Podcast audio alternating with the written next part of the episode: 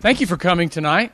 This is a privilege to uh, have Bob and Ann with us again. Uh, we uh, learned a lot last year on marriage, and tonight our ears are wide open. Uh, we're going to learn about parenting. So uh, we're really glad you're here. Bob and Ann have um, they've been a, a, a, pastor, pastor's wife. They helped start a church, uh, Northwest Bible, down in Spring, Texas. They were there for 25 years and uh, passed the baton on, and then they went in the mission field. There are missionaries with East West, and they go all over the world training pastors. And a couple of the places that Bob and Ann focus on are uh, Myanmar and Cambodia.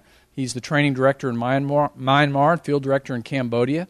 And so they travel throughout Southeast and Eastern Asia training pastors. They teach on a lot of topics, on uh, theology, on uh, pastoral ministries, but I have found their real passion is in the area of uh, equipping men and women in the area of, of family life. They are one of uh, really sought after speakers. They speak at uh, Pine Cove and other places. We've had them uh, speak at our own family camp several times. You know, just to appreciate. Uh, you know, it's one thing for me to tell you about them, but I think it's it's even better if if we get a little taste of what their long haul ministry has been like. So, BJ, do we have any uh, pictures that you might be able to help us with here?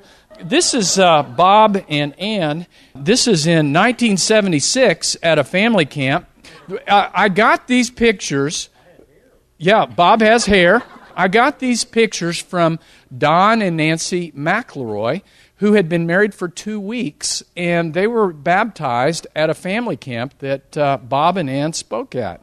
It was at Bethel Independent Family Camp in April of 1976. So that's a little of their long term ministry. And then we go to our family camp, our first family camp. This is in 1998 um, at Hermit Basin, Colorado. Bob and Ann were our speakers. And so it's my privilege tonight to welcome a seasoned, a little more seasoned Bob and Ann Livesay. But Bob, thank you for ministering uh, over the years to many, many people, including this church family, and we welcome you here. Let's welcome Bob and Ann Livesay. Oh, thank you. Wow. That's great. What a privilege to be back with you. I can hardly remember these pictures now but it's a joy seeing us. Uh, I was talking to Bill Riggs about uh, the the crystal lenses that I now have. That's why I'm not wearing glasses. I don't use contacts. But what a joy to see so many of you. By the way, about Bill, I've never had a guy look so closely at my eyes when I was introduced to him. looking. But it's so neat to see uh, people like Denny and Barbara, and uh, I can't see too many of you with the. well, no, if they want to go to sleep, it's okay. you know, they can. It, it, won't bother them that way, or us. But uh, it's it's a delight to uh, see many of you that came out last year, and uh, also meeting some new uh, of you this year. Ann and I really do love the family. We love the family of God. I didn't become a Christian until I was 19, halfway through, if I might say here, Baylor. And, uh, uh, but anyway, uh, what else can I say? We're not going to talk football this uh, tonight. Uh, want to keep the spirit within us. Uh, Brad and Susan, we met at uh, Pine Cove Family Camp up at the woods, and and it was uh, an immediate connection, and we, we so enjoy them. We want to get them on the mission field to come to Myanmar with us, and Yangon, Myanmar, and maybe do some marriage and parenting alongside of us and uh, that would be terrific opportunity. Well, we have three kids. You saw Reed in the picture. Reed is now 38. He's a senior director at Pine Cove Crier Creek for the last six years. And uh, Laura's on crusade staff with her husband. They're in Orlando. They have three boys. Reed and Julie have an 11 and a 9 year old. And then our youngest, Stephen, they have two boys, he and Janice. And uh, uh we're just very, very thankful. 15 of us and hopefully, if uh, the rapture does not occur, we're going to meet in Orlando for Christmas and have a great time. And they said they'd have a great time as long as Dad paid for most of it. and so we'll see how that goes. We'll but we're just looking forward to family being together. It's a wonderful opportunity. Ann and I uh, want to talk to you about parenting tonight. It's a quarter of eight. How long do I have, Brad? Seriously? But didn't you tell me earlier that I that I could speak as long as I want, but everyone leaves at 8:30 or something like that. Do you want us to keep it to 45? Tell me the truth, seriously. It's a quarter of eight now. Babysitters. So 8:30. 8:30. Okay, great. All right. So enough of the introduction and can the jump right parenting. here we go. What we really want to do is, uh, is, is, of course, be transparent, honest as we can be with you, because life is hard. I don't go with that uh, little uh, ditty that says on uh, either by way of decal or slogan on the back of uh, cars, "Life is good," uh, bumper stickers. Uh, I think that life is difficult. I believe with all my heart that God is good. But we need each other. We need the scriptures as our compass to direct us, to construct our lives the way God wants them to be built. And so that's what we want to bring before you. Our books talk about that. We're gonna we're not gonna plug those things. Landry did such a great job already on that. We're thankful. I'll pay you later, Landry, wherever you are. But uh, what Ann and I want to do is say that nothing quite like parenting to bring phenomenal joy and pain into your life. I mean, when you when your kids make those rare but right decisions, oh, it's so exciting when they choose to serve, when they serve to act, when they choose to actually give of themselves and share. Oh, you you're just so thankful. You just it just evokes so much joy from deep within. But when they make those bad decisions and, and they choose to uh, be selfish and rebel, we had that happen one time in, in those 18 years. and uh, and, and you know that we've had a lot of difficulties, and but uh, a lot of challenges there. And uh, but but when they do that, it, there, there's a lot of pain. You, you really want that internal character developed by the Spirit of God. You want to be a mentor. You want to be an example. You want the right amount of love and discipline. You want to put all that stuff together and, and, and, and try the best you can without controlling, although that seems to seep in a bit. You, you want them to turn out to where uh, you know Christ is revealed. He's seen in them. His reputation is raised in in their schools and or wherever they are attending, and uh, and at least in the neighborhood. And uh, so there's a lot of joy. There's a lot of pain. But what we want to say is that we understand. We really do with our children now, 38, 36, and 35.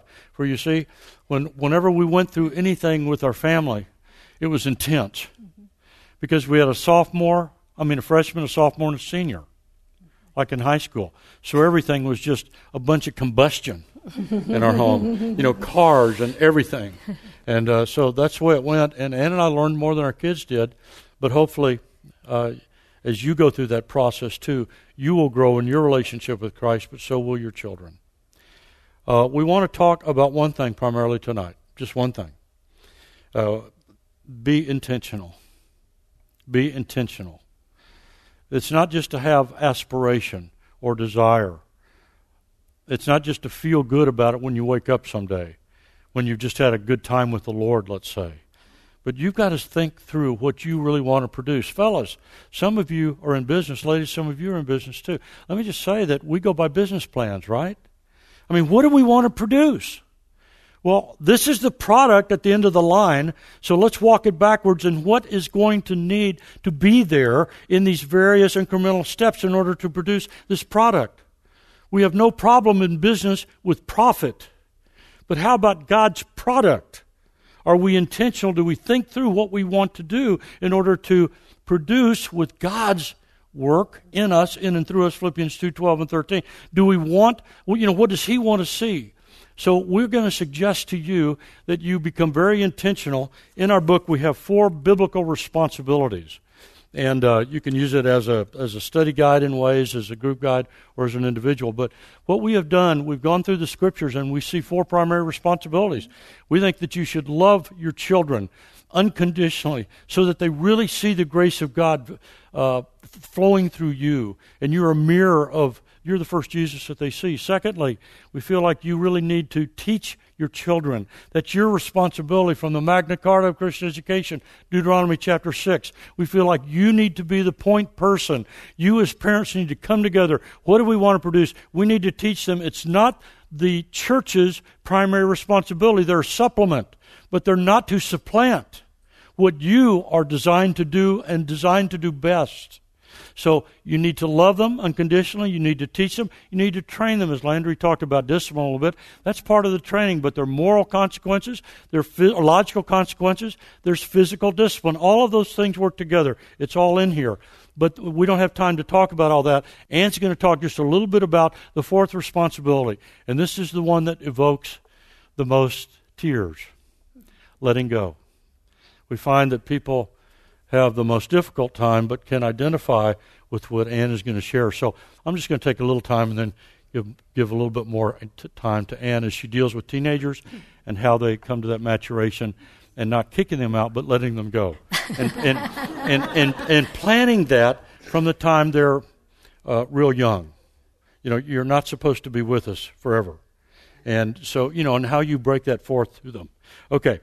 So those are the four biblical responsibilities, and our encouragement this evening is that you be intentional, that you think ahead, you plan ahead, you come together and say, This is what we want to produce, and these are the four responsibilities that we're going to really work at. It, it, cognitively think through, biblically apply in their lives. We're not going to be perfect, we're going to be far from it. If I can tell you this, just real quick, it just came to me. Uh, we uh, sometimes we hit a home run. It was rare, but uh, most of the time we're just thankful to get to first base. But sometimes we really struck out. I mean, we really did. And uh, I can remember when Reed was. Let me tell. No, honey. you, you well, sure? no, no, no, no, no. Well, Reed was about. Bob was determined that we were going to prepare. They were ten, you know, maybe 10, 8, 7 years old, and he was going to prepare them for you know the sex talks and you know laying out everything with them and going through all of that. So he well, decided the, to teach a little animal husbandry. ah, go ahead, dear. With animals. I did. I did. That's exactly right. And uh, our daughter Laura, precious girl, had this uh, lop-eared rabbit. Silver was her name and uh, well cared for, nurtured. Uh, and we thought, how perfect. Gestation is a short period of time, about 30 days, 28 days for a rabbit. And, and, uh, and so we just thought that we would borrow uh, a male rabbit called a buck from the janitor in the high school. I'd go up there and lift weights and stuff. I, coaches in the church, and it was a lot of fun. So I said, Mac, Mac, don't you raise rabbits? You know, he raised them and ate them. But that was okay. Yeah, he did. He does. Could, he still does. Mac, could, could I borrow a buck uh, uh, for our dough, our precious uh, virgin dough? and, and so uh, Mac said, sure, sure, Bob. Sure. He called me Riff. Sure, Riff. And so uh, uh, I, got, I got the buck, and I got the kids in the garage. Here is Silver. We're all gathered around. Silver is, is in the the cage. And, and so I, I said, now, kids, you know, what we want to show is just, you know, kind of the way God's plan is. and uh, what we want to show is, is just, you know, how unique and yet how special and how intimate and how personal. And, you know, I just went through the, the yeah. whole adjectival, you know, dictionary on this stuff, thinking of, I hope this is going to work, God. I'm praying seriously. So I let the buck, uh, all three kids are lined up, and I let the buck into the cage of the doe uh, strikeout uh, because that that doe took off in a circle, and silver became a blur with a high pitched like that shrill running around like this. Just, I cage. mean, literally, you know, just you couldn't even see this rabbit move so fast. And of course, the buck was chasing her in that cage, not a big cage. Finally, he caught her and jumped we're, we're, on. And, and most of us are married here because you know we have kids. Okay, so so so let me just say, yeah, he mounted the the doe. The, the and, doe and, is screaming bloody murder. Honey, don't go into that much detail. But but what happened? and it all happened. I, will never forget this. Seconds. Indelibly imprinted. It was like this. Okay, seriously. and I went, oh, oh my gosh and, and then he falls off. The worst part was he lit up a cigarette. no, that's no, not not. true. That's not what happened. But all of a sudden, when all this happened in a matter of like 30 seconds, Oh. I, I just am flabbergasted. I wanted You the were. rapture to, a partial rapture to occur. you know, just to take me, Lord. I'm ready. You know, I've done my work here. But really, I said, Ann, go ahead. Take it. I really did. No, no kidding. No Ann, kidding. go ahead. Laura what would you was- like to share? so we were so thankful when each of them actually wanted to get married. After that life-threatening Maybe it wasn't such a bad idea. experience, I just want you to know that's really true. Sometimes So- we really struck out big time. Actual, Trying to be intentional so if you ever run into any of our children, training. ask them about the rabbits, and then help them off of the ground Stories. and uh, go on. But anyway, all right. Let me let's talk So- about being intentional. Being intentional tonight about filling their love tank. about filling that one responsibility, we can't focus on all, but just quickly, we want to do on how to fill your child's love tank. And what I'm going to deal with are children uh, 10 and below. And I'm going to uh, give you three things. And Ann's going to work with those that are teenagers and uh, give you two primary wa- ways to fill that love tank. How many of you have children that are 10 and under? Raise your hand. Oh, wow. wow. Okay, go well, for it. maybe I ought to how take more time, have. How many of you have kids that are, you have a teenager or someone that's over 10? All Yeah, right, well, still got a great group of that. So, all right, go for it. All right. Well, I want to sh- from from Dr. Ross Campbell. There are a couple of great books. Okay, first the Livesay book, but then there are a couple of great books. No, no, no, no. These are really great books. And uh, How to Really Love Your Teenager by Dr. Ross Campbell, an excellent book. And How to Really Love Your Teenager, we would suggest How that to one. love your child. You How to say- lo- what did I you say? You said it twice. Okay. Thank you, hon. How to Really Love Your Child, and then How to Really Love Your Teenager by Dr. Two- Ross Campbell. Uh, pretty much canonical, pretty much right there with the scriptures. And uh, so we felt like those were just uh, very, very needed right along beside the Bible. And they were short, They were short. short in little books. Ross Campbell's book. Yeah, it's it's something like ours. This is a about parenting. that size. There's something like that, and I felt like good. I can, I can do this. And so I looked at these things, and there were really three in number, and I and I would submit to you this evening that they are excellent.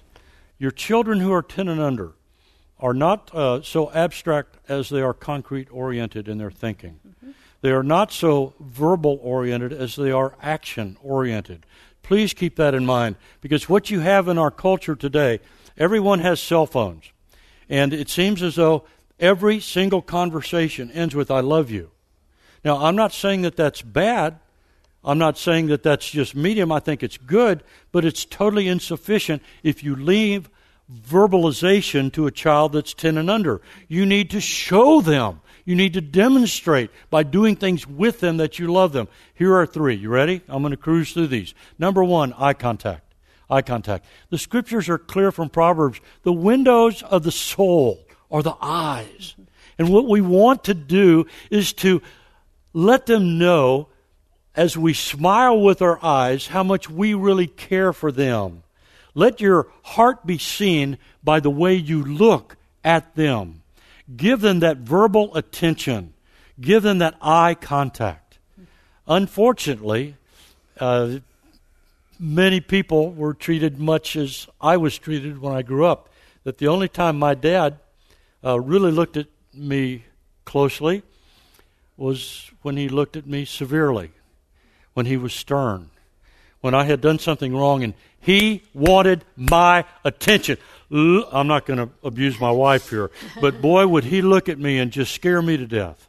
And that's the only time that my dad ever really looked at me and made good, solid eye contact, and it created fear and emotional separation. You see? A great friend at Baylor was uh, valedictorian, went with DeBakey's program when he graduated, pre med from Baylor. Uh, Steve, to this day, cannot look at you for over a split second, and then his eyes are diverted to some other focal point. Because Steve was so uh, severely dealt with through eye contact, through uh, wrong use of eye contact by his dad, who was a great NASA engineer, very successful man. So please use your eyes to allow them to, to feel how much you really love them. Smile. Think of smiling with your eyes toward your children. You can so see, significant. You can see little kids, little babies that have had positive eye contact from their moms Yeah. who've spent a lot of time with them, even when they're just infants. And so, you moms, don't underestimate when you have those little ones and you're changing their diaper and you're walking around with them and you look at them when you talk to them and you know and, and smile with your eyes and that kind of thing you can see it because you'll notice that a baby that has been looked at and has received that positive eye contact they don't just stare around like this when they are they see someone it's like they've got a magnet you know pulling them towards uh, towards seeing them so, So, positive eye contact. Gentlemen, would you just say that with me? Positive eye contact. The second one, physical contact. Physical contact. This is where we hug and we slug and we roughhouse. But you know, we when we exercise touch, we extend value to that other person. And biblically, there's something that deeply touches me, I must, I must confess. When I read through the Gospels and I see Christ healing people, especially those who at 30 feet had to cry out, unclean, unclean, who, of whom do I speak? Lepers. Lepers. Those who were divinely judged and those who were ostracized horizontally by their own society. They were ceremonially unclean. So they had to cry out, What did Jesus do with them? This just grips me. This is my Savior. This is our Lord. He would touch them. He would touch the untouchables. I'm not talking Indian. I am talking about people who were ceremonially, divinely unclean and judged, and he would touch them to show them that they had value, that they were his creation, and, and it changed them. Not just their outward skin, but their inward heart. Valued by my Creator. Touch your children.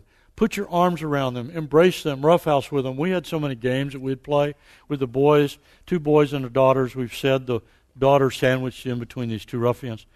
But we would play dead rat, you know. And, and there's How really nothing that? new under the sun, but it was a great game.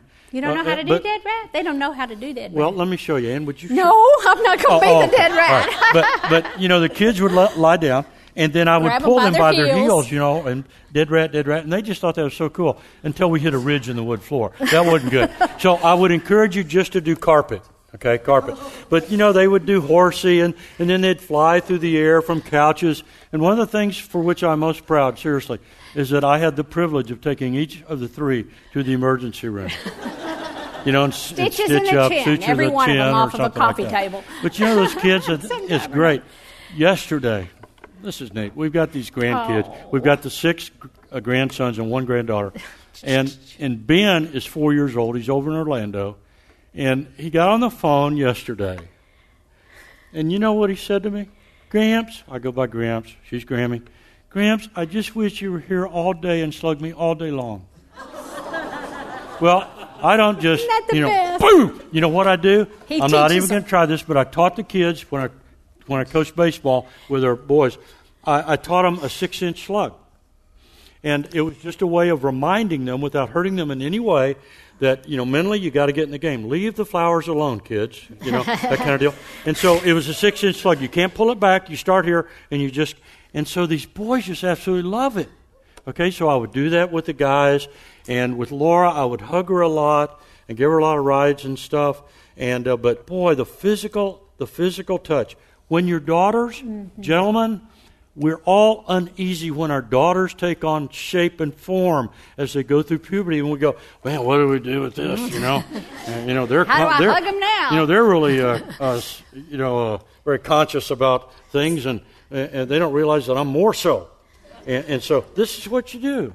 It's very simple. You still exercise physical touch because, gentlemen, hear me well. You prevent immorality you prevent looseness with your daughter by the closeness you maintain with her physically by simple touch. It's so significant. Her security with you enables her to say no to guys who want to look for love in the wrong places. So here's the deal. You just, as you're walking by and she's sitting down, you just put your arm on her shoulder. Say hi, honey. Boy, it's great to see you. Make eye contact, but physical contact. When you come up to hug her, you don't have to give her a full body hug. Just put your arm around her sideways and say, Gosh, you're just so special to me. The guy that gets you, he's going to be the luckiest fellow in the world. In fact, I don't know if there's going to be a guy good enough. you know? Absolutely. That's what I told Howard when he asked for her hand in marriage. I said, You kidding me? I won't tell you about all that. Swindoll has the best description. Chuck Swindoll. It's like turning over a priceless Stradivarius to a gorilla. That's the way he I mean, felt you as touch a her, I'll kill you. You've had three kids, don't tell me how. you know, that's my daughter. Okay, so uh, I eye, have to eye tell one more thing. and physical contact. Right, and the physical, he's told you the battle scars that we have, and the house had holes in the wall in the sheetrock where they would side tackle him and walking down the hall, and they would come in, one, you know, playing defense, drive dad into the wall. Yeah, and you know, I, I'm I'm hearing on this scripture, hysterical and laughter. all, all of a sudden a linebacker hits me and drives me to and through the drywall. And they're laughing. totally you know. unprovoked, We're going to have all the elders and deacons over for a Christmas party that night. And I'm like, okay, you can explain to everybody when they go to the bathroom why there's a hole in the wall. But anyway, uh, that kind of thing. our- and then, in our family so much. And they would play this game called Four, Carn- Four Corners. And I always thought it was King of the Mountain or King of the Bed, but it was on our king size bed. And, the, and Bob and the two boys would get on there. And the whole point of the game is to see who could throw the other ones off of the bed first and be the last one standing. And so College, it was in Bob, they they did this all through growing up, through high school, and even when they came home at college. And that you know, Reed is six two, Played two hundred football pounds. Baylor. And so anyway, they came home, and I'm hearing them back there, and I'm hearing Bob say, "Now, boys, you just better be careful because." You know, we had a low ceiling and whatever. He said, "There's a there's a ceiling fan up here, and you want to be really careful." you know, because when you stand up, you could get your head. You're tall now. You could be bammed. And so that was fine. So the first thing you know, he says, they say go and throwing him off. And the next thing you know, the old man stands up. The Ah, old man. Boom, boom, boom, boom. and just got him. I mean, the boys just were like going crazy. That's where I lost my hair. okay, so eye contact, physical, physical, contact, though is important. And so much. Girl and moms with your boys and your girls Oh, yeah. you know you just got to get out of yourself and some of you didn't have parents who touched you. And i know it's difficult but really being physically affectionate is a learned can be a very much of a learned decision a learned behavior. But here again we're talking about being intentional in showing love and so, even though if you feel uncomfortable with that, maybe you didn't have that, you can make that choice to show that kind of physical love. So, gentlemen, will you with me, please? Number one, eye, positive eye contact. Right. Number two, physical, Physical. contact. Okay, now, I would like more than two of you to join me this time, all right? Just two words. The first one, eye contact. Secondly, physical contact. Thank you. See, I just want to get you feeling good about this thing, you know, because your wife's going to ask you going home, I promise you that. Okay, number three, undivided or focused attention. Undivided or focused attention. This is where you make each of your kids feel as though, by your time spent with them, that they really mean a lot to you, that they're very, very special, not just to God, but to you. And so you give them that time. That could be in so many ways. When our daughter was young, she would say, Daddy, uh, we, when can you take me to McDonald's? You know? And so I would, t- and maybe I would take her out to buy something very inexpensive, but I would tell her how nice she looked in it. And it was just very, very You special have a date Laura. with her or, or that kind of thing. Date. Have a little date, yeah, take a her to little with her. McDonald's or and I'd play like sports with the guys outside, and and uh, I'll never forget, you know, the, throwing the baseball, throwing the football, doing all that kind of stuff. Didn't do soccer with them because never, never played soccer, never saw soccer in Texas, growing up in Austin, until I was in the tenth grade in Indiana in school. So believe me, I, I just stayed away from that to save my testimony, you know, in the in the community. But I want you to know that with football and baseball and stuff like that, I taught the kids, you know, feet apart, tail down, glove on the ground. Football, we'd throw the football out on uh, on the street and on Heathrow Lane there. And I'll never forget, Reed was a sophomore and he was already on varsity. at Klein High School. And so he was quarterback, and he did really well with it. And uh, but uh, this day, to develop uh, masculinity, we decided to have a little competition. And I was okay at throwing the football. I could throw 55 yards. And uh, but Reed, as we put out a lot of money, I think it was a dollar. On uh, the bet. Reed beat me that day. And I can't tell you through that undivided attention what that meant. He took that dollar, shook my hand, asked me to sign the dollar, and then I beat Dad and then today put, and dated it. And then, uh, you know, did the, the construction paper border, and then got a frame for it and hung it on the wall. It's still in his office out at the Christian camp. The day that he beat his dad, but throwing, spending time with him. But but that's the deal. It's undivided attention. And, and that's what we can do with our children. It's so mm-hmm. essential that we show them how special they are. I just want to give you one illustration. I'm going to turn it over to him. John Adams, who? Second president? Son, John Quincy Adams, right? He had a son. Charles Adams. Charles Adams, very, very busy businessman, took his son Brooks to fish. And in fact, the actual quote from his diary is this Went fishing with my son a day wasted. Brooks also wrote in his diary, which is in existence today, and he said, Went fishing with my father, the most wonderful day of my life. Please don't interpret from your high vantage point. Those kids are desperate for feeling special and of value and of worth. You see, you do those things, and then it's easy to pass the baton to God. But without that, they have much greater struggles to understand how significant they are and how loved they are. So, would you that please? God wants a relationship with them, and He's That's not right. distant and far away and removed all the time, but that He spends time. And they pick that up Yes. I, and moms, all of you who have the young children and uh, they're underfoot, and I know that you spend time sitting on the floor playing games with them and doing that kind of thing. And I, I remember the famous game is Candyland. How many of you have played Candyland? All right. Shoots well, you ladders. know, you know, no, no, no, no, no. Oh. Candyland, you know how you just love it. You're getting close to the end. You think, ah. Oh, We've spun the thing and we're, the game's almost over. But you know what's right up there at the very top, at the very end, is that peppermint sticks.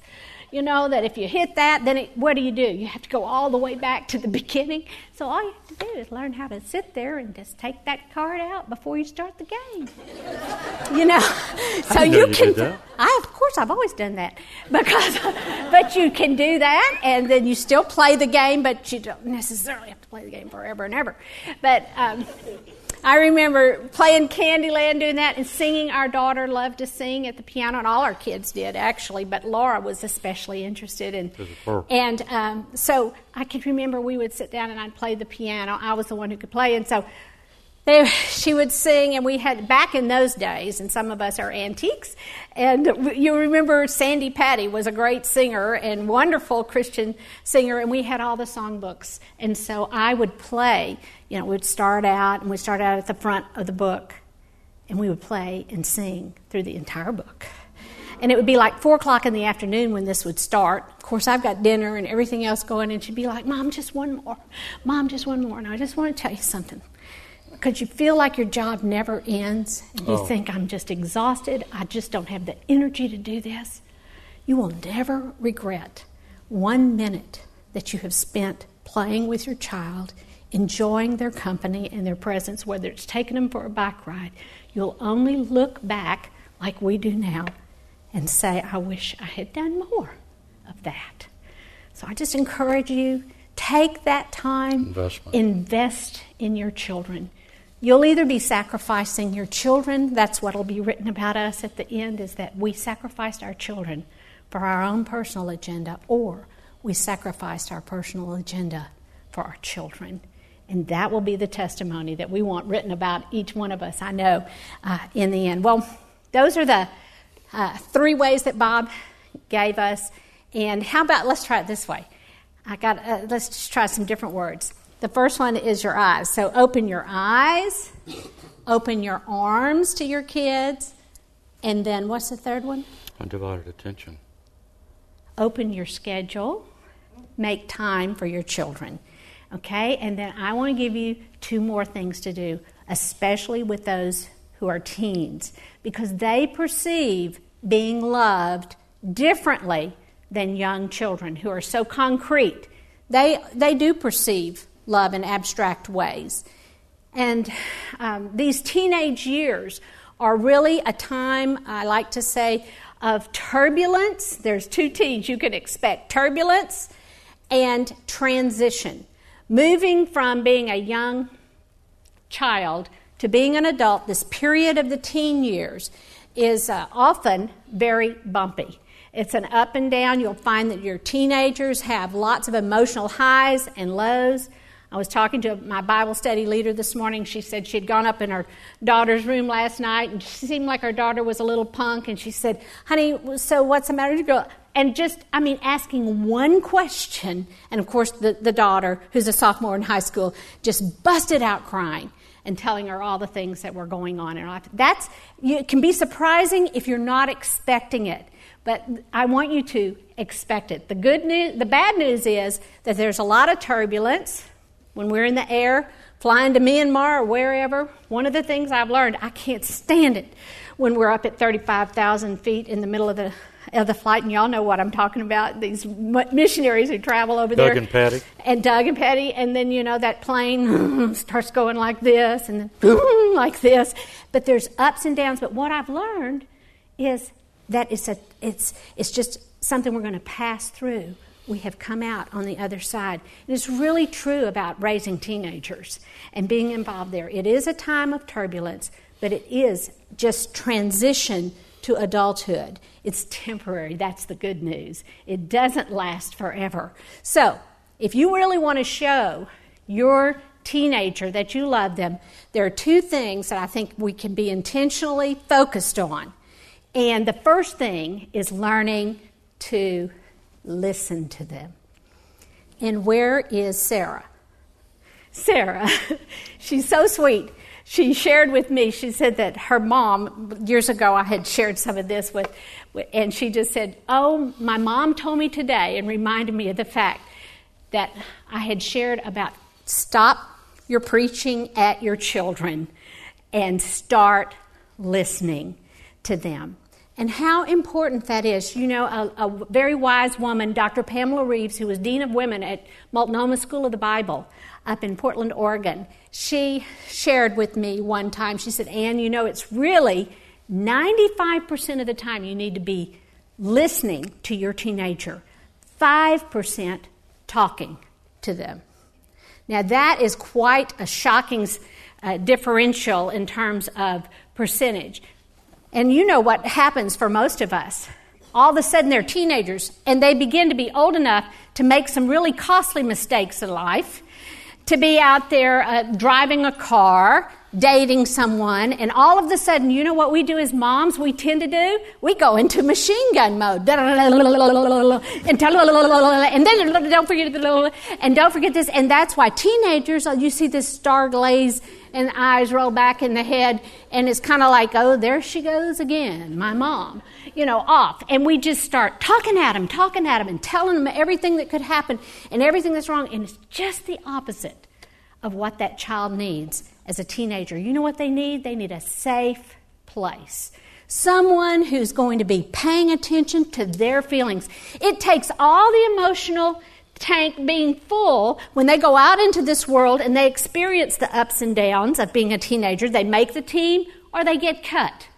They try out for the part in the musical, but they don't get it. Whatever, the, or they have a boyfriend and they break up. And all of those things drain their emotional tank. But having a parent and both parents who are interested in listening to them, is just, it, it just fills their emotional love tank. They get so much security. And you know what? You've done your homework. You're wonderful Christian parents, I'm sure. And you've been teaching them God's principles about how to relate to people. And even when they come home and they're really upset about what has happened, whether it's the coach who hadn't played them as much as they wanted to be played, maybe they're sitting on the bench, and they and they don't. I remember when this happened one time when Reed was in high school, and he was not was ever a child to complain about anything. And uh, I just remember that he came home and he was just kind of disgusted. And he started to tell Bob and started to talk to him and say, Man, it just hacks me off, Coach Easley. This, he's not playing, you know, I'm sitting over here on the bench and blah, blah, blah, you know. And all of a sudden, Bob starts to say, Well, now, son, you know, really all you need to do is go and, and talk to, and, and Reed just goes, Dad, Dad, I don't need you to tell me what to do. I just needed you to listen to me. Wow. He knew what, to do. what a rebuke to us. But you know what he needed? He needed a place to go with his feelings of being upset. And so we really train our children, really. I'm telling you what, it's a very important part of life for all of us, even as adults, learning how to pour our hearts out. One of the things we model about the character of God is being that safe place for our children to pour out their good feelings and their bad feelings. That was very difficult for me as a mother to accept my daughters, especially, ugly, mad, hurt feelings. Because what did I want to do? That's right, I wanted to fix them. I wanted to change them. I didn't want her to feel that way. A now you girl. you're a sweet Christian precious darling. You really don't hate your friend down the street who just made your life miserable, uh, you know, for whatever it was. When she would come home in the door and slam the door and say, at nine years of age, and say, I hate Michelle. And I would just be like, don't really hate her, honey. You know, Jesus wants us to love everybody, you know, and I'm telling her all of these things. And my husband wisely pulled me aside one time and he said, honey, I know how much you love Laura, and I know the kind of relationship you want to have with her when she's 15 and you want her to be able to tell you anything, to open up her heart and to share what's going on. And I'm just concerned if you continue to tell her she shouldn't feel that way, that she's just going to quit talking to you and she won't go there anymore. And I was like, oh, he was appealing to my higher nature. you know, that I did want to be a good mother and I did want to be able to. And y'all, it was the hardest thing for me to learn to be comfortable with other people's negative feelings. It's hard for me with him. It's hard for me with all my children. You know, to hear their hard, angry, upset feelings. But let me tell you, that's something you can be intentional about in the way that you mm-hmm. listen to people. You can say, I am not going to fix this. I'm going to listen to what she says. And I remember the next time when she came in like that, I hate blah, blah, blah. You know, and I was like, wow, you know, tell me. I said, tell me about it. you know, and she, you know, and I'm like dying. It's so hard for me to say that. And just because I'm so afraid she's just going to go, blah, you know, even worse. But you know what? That's not the way they do. The kids don't do that. They just needed a place to express it. And so we can model the heart of God to our children because He certainly invites us to come into His presence and to grumble and complain to Him. It says in Psalm 56, I believe it is, morning and evening and noon, I will grumble and complain, and the Lord will hear my voice. And you know what? We can be that kind of a parent to our teenager, and it will mean the world to them. Not that we try to fix it, but that we just be a safe place where they can pour it all out and uh, know that it is safe with us. Bob did a wonderful job as a dad, I thought, with our boys especially, because boys, teenage boys, tend to grunt um, rather than, or uh huh, mm, yeah. How was your day? Mm, mm, uh. You know, pretty good. And so all of that means that. And um, but he would feel and sense times when there was kind of distance coming in between him and the boys, and he would say to one of them, let's go and let's be that special time. You know that we're talking about focused attention. You continue to do those things even past the time that they're 10 years of age. And he'd say to one of the boys maybe stephen son he said I like, I, I, how about we get together tonight and go to strock farms which is a barbecue place out there when you finish with practice. Meet me. Because he would have a car and bob would be have a car. And they would meet at strock farms. And of course as soon as they sat down in the restaurant face to face across from each other what did, what did the son say to you?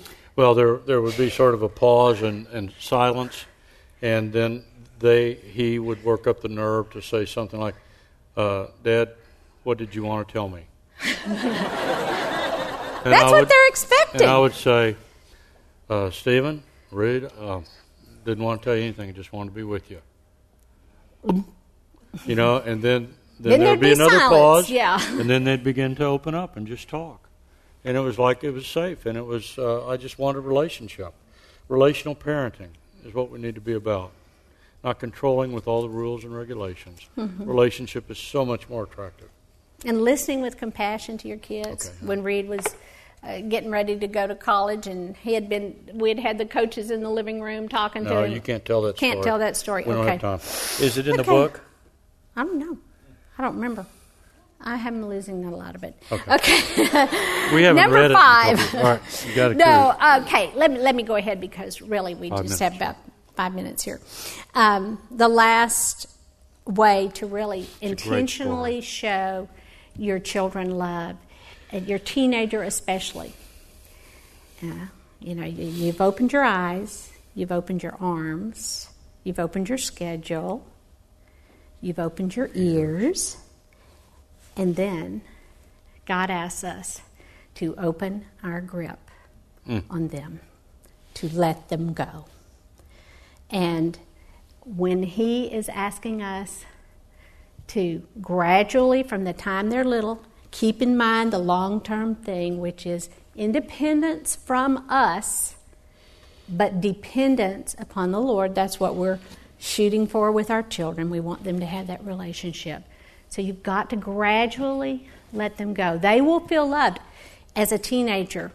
If they've built if you've built this good relationship and you have let the leash out, so to speak, little by little, uh, given them more and more freedom, more and more responsibility to make their own choices, decisions, set their own curfews, etc. Our goal, and this was something we got from Dr. Ross Campbell's book, was to let them go by the time they were senior in high school. And Well, we had two C's that we operated by. well, but yeah, but let me tell you. Let me tell first. okay. The, the, so uh, that was our goal. Having read the book, and we were very committed. We loved that book. I mean, when they started dating, we had them writing their convictions about dating and all this other kind of stuff. We really followed a lot of the good things that were in that book to, to map the way through the teenage years. And we meant to let Reed go. but we kind of bombed out on that, you know, until I his sen- out. until his senior year, halfway through the senior. Well, it was really in the spring, in- and um, he had just come back from a rock climbing trip with the, the youth group. And he came home, and his sweetheart, who he later married, Julie, uh, had, had not been with him on the retreat. And um, he said to us on Sunday night, Dad and Mom, I'm, I want to go over and see Julie tonight. Well, we looked at him and we said, You are exhausted. You are so wiped out from this entire weekend. And tomorrow, you know, Bob pipes up, Son, tomorrow you got the baseball tournament, you know, that's going on, and you, you need your rest. He said, Bob, at this point, Reed is 18 and a half years old, and Bob tells him, Son, you can go. You can go over there and see Julie, but you need to be home by 8.30. Well, Uh, uh, uh, no, uh, uh, uh. he was captain of the team. He No, no. needed to think about being an example Yeah. and on and on, which Yeah. neither Ann nor. Why do you remember all the stuff that Ross Campbell said? That's what frustrates me. Yeah, and so that So- night, so so, I, I mean, all of a hurry. sudden, I was watching it go down between him and Reed was like, "Mm, "No, I'm Dad. I'm going over. I'm not coming home at 8:30, Dad." You know, and so he turned, and Bob was like, "You better come home at 8:30." And so he left, and sure enough, he didn't come home at 8:30. I think he came home at 10:30. He was 10. in so much trouble and sin. And and No. so what what what you saw was him really being rebellious, so to speak, or defiant at that point to his Yeah. toward his father. But I mean, he spoke to he told him what he was not going to do, and blah blah blah, and he walked out. And sure enough, as we talked, then we remembered. Oh yeah, Not we, were- you. I remembered. Oh yeah, we were remember in Ross Campbell's book. we were supposed to by the senior year really let them go and let them be responsible for setting their own curfew and so forth. So Bob said, Give me that book again. So he took it to the office. The next day he called and he said, Listen, when Reed comes home from high school, I want you to have him wait for me before he goes to practice. So Bob came home. They were there because, and they were sitting at the end of the sunroom. This one over here and that one over there. And Reed's eyes are down like this. And Bob uh, says to him something like, Son, I just wanted to ask you to forgive me. He said, I really caused your rebellion last night. Would you forgive me? You've always been a son who's very trustworthy. I have no reason to not trust your judgment on this. And really, um, And I, I, read was the wrong. book, and I read the book. I read, I reread this book. Your mother, who has total recall, no, no, and, no, and no. So I read the book, and and what we were going to follow through on, I did not. I failed you, and I please forgive me. And sure and enough, uh, he the did. book is great, and I and that's what we're committed to. He, his his, His eyes eyes, are, you know, came up come and- up, and and then uh, he looked at me and said, "Dad, I forgive you." And kids can be great forgivers if we're honest. If we mess up, we we- fess up. Mm-hmm. And uh, he said, "Dad," he said, "What was the name of that guy?" and I said, "Well, it's Dr. Ross Campbell." Why? He said, "I want to write him a thank you note." So from that point on, that was really then we it came all right here to the front because you see we had those three kids in three and a half years, so we had another opportunity right around the corner to let the next one go and then the next one go and so forth. And then uh, Rhonda asked me to share this story, but you know you're gradually letting them go all along the way, little by little, giving them more responsibility. Then in high school we did that as a senior, and uh, then.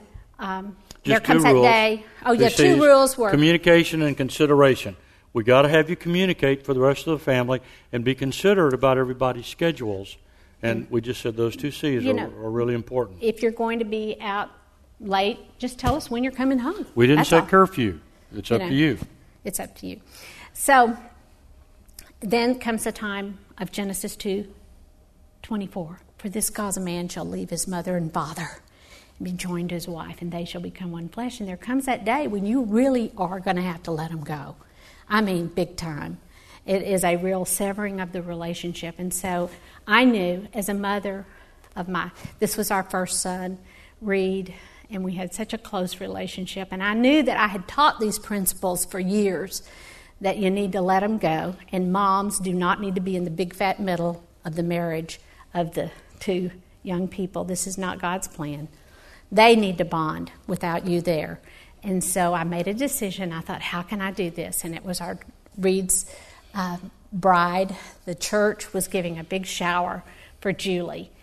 And so I thought, okay, here's my time. And so the Lord put it on my heart to write a poem about, it's called The Cutting. And it's called, it had to do with the apron strings. And I wrote this poem, and I had a friend calligraphy it. And then I went out and bought a beautiful uh, blue and white Chinese vase to give her as a gift and wrapped a blue cord with tassels around it around the neck of the jar. And that was my gift to her. But inside of the vase, when she opened the gift that day, and I was in front of all of my lady friends that I had grown up with, and we had all raised our children together. And I, when Julie opened the gift, uh, I said, Well, honey, you need to look inside. And she reached inside, and there was a little box. And inside that box, when she opened it, out fell two apron strings that I had cut off of my apron in my kitchen. And I folded them in there, and she said, What are these? And I said, Well, honey, those are apron strings. And then I read to her these words that I had written in front of God and all of my friends. And I said this These apron strings I give you from winding around my heart, entwined around my little boy, but now they're cut apart. I give them to you, Julie. Reed is yours to have and hold. I promise there are no strings attached, so your love can indeed unfold. Our firstborn gift from the Lord, He's leaving us with joy, cleaving only to Julie D. He's no longer my little boy. That place of being number one and I pass to you alone. And I was his best cheerleader up until then. Anyway, that place of being number one, I pass to you alone. From now on, Julie, you're his joy, his home. It's time to cut these apron strings, for a new cord of love has begun. Around you both, I'll wrap my heart. From now on, your lives are one. Well, I can say that to you tonight, but I couldn't that day. I was just weeping, and so were all my friends. And, and we were a mess. And Julie like looked at us like, Julie said, Why is everybody crying? now she has an 11 year old son. And she knows exactly what I'm talking about because she is already anticipating that day that Connor's going to leave. You know, God has just been so faithful to us as we have learned to hold our children loosely, to let them go according to His plan, to freely let them go. You know what? Our children have all come back in the sense that they, they want to be with us. We have the most wonderful relationship with our grown adult children and our daughters in laws and so forth. So we just want to challenge you tonight as uh, we close that simply as you sh- are intentional about making the choice and the decision today, you really need to seize your opportunity.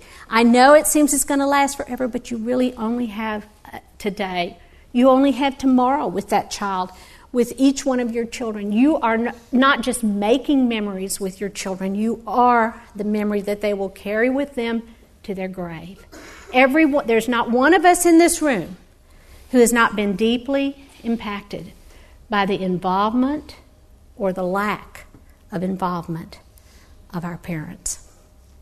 You have a picture in your mind of your relationship with your mom or of your dad. James Dobson. And James, Dr. James Dobson had made a wonderful quote that we have just really so uh, taken to heart and agree with and he talks about uh, how important it is to seize today. We've got the holidays coming up, and these are family times. Boy, you know, focusing in on those relationships. And he said this it's the illusion of permanence that we're always going to have tomorrow. It's the illusion of permanence that causes us to live selfishly today. And so Make those sacrifices, be intentional. You can make a choice and you can leave a legacy that may be very different from what you received from your parents. With this, the Lord's help and His strength in our lives, we, we would just confirm to you that God has brought us to absolute on our knees, desperation, desperation praying for our children through all those teenage years, through those college years, as they were making choices and decisions, we knew that only God can change their hearts. I don't care how hard we worked as parents, how much we taught them Bible verse after Bible verse. God is the one who can change hearts. He can be the one who will make them love each other when they were fighting and squabbling like cats and dogs. And, and He is the one uh, when that child has wandered away and is doing his own thing, he's the one who, ha- who, who can hold them, who can bring them back. Only God can do that work on the inside. So, what do we have to do? As parents, we just prayed, we were on our knees, and we just continued to depend on the Lord and ask Him every day, show us what to do today intentionally and, to and, love our children. And because of that, I have changed from saying I'm really proud of my children or our children mm-hmm. to saying I'm really thankful for our children. Because mm-hmm. less of me and more of God, really. But apply yourself and watch God work through you. It's mm-hmm. a great joy. A lot of people ask us, where, where can I get the cutting? Well, it's in the book here. But please w- use it. Take mm-hmm. it and, and write Make your names. Your Make it your own. Lots and bless women. your children, would you? So I mean, many women is, have done that, and then they'll send me their uh, yeah. poem that they Make wrote at their wedding. And some of them read them at their rehearsal dinners or whatever in front of their friends. Let's bow. So.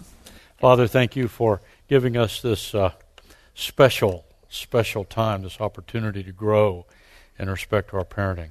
Thank you for being not just God, but our Father. Thank you for the way you deal with us, for how patient you've been with me, Father. I just cannot believe it. Thank you for training me, disciplining me, taking me through trials, and uh, entrusting so much to me that I would reveal you. Father, help us. We need your strength as we raise the progeny, your children. Thank you for a great church, Grace Bible. Thank you for the work that Brad and Susan are doing and, and the staff and all those that are doing support work tonight that we can learn and grow in grace tonight. We thank you in Jesus' name. Amen. Amen. Let's give thanks.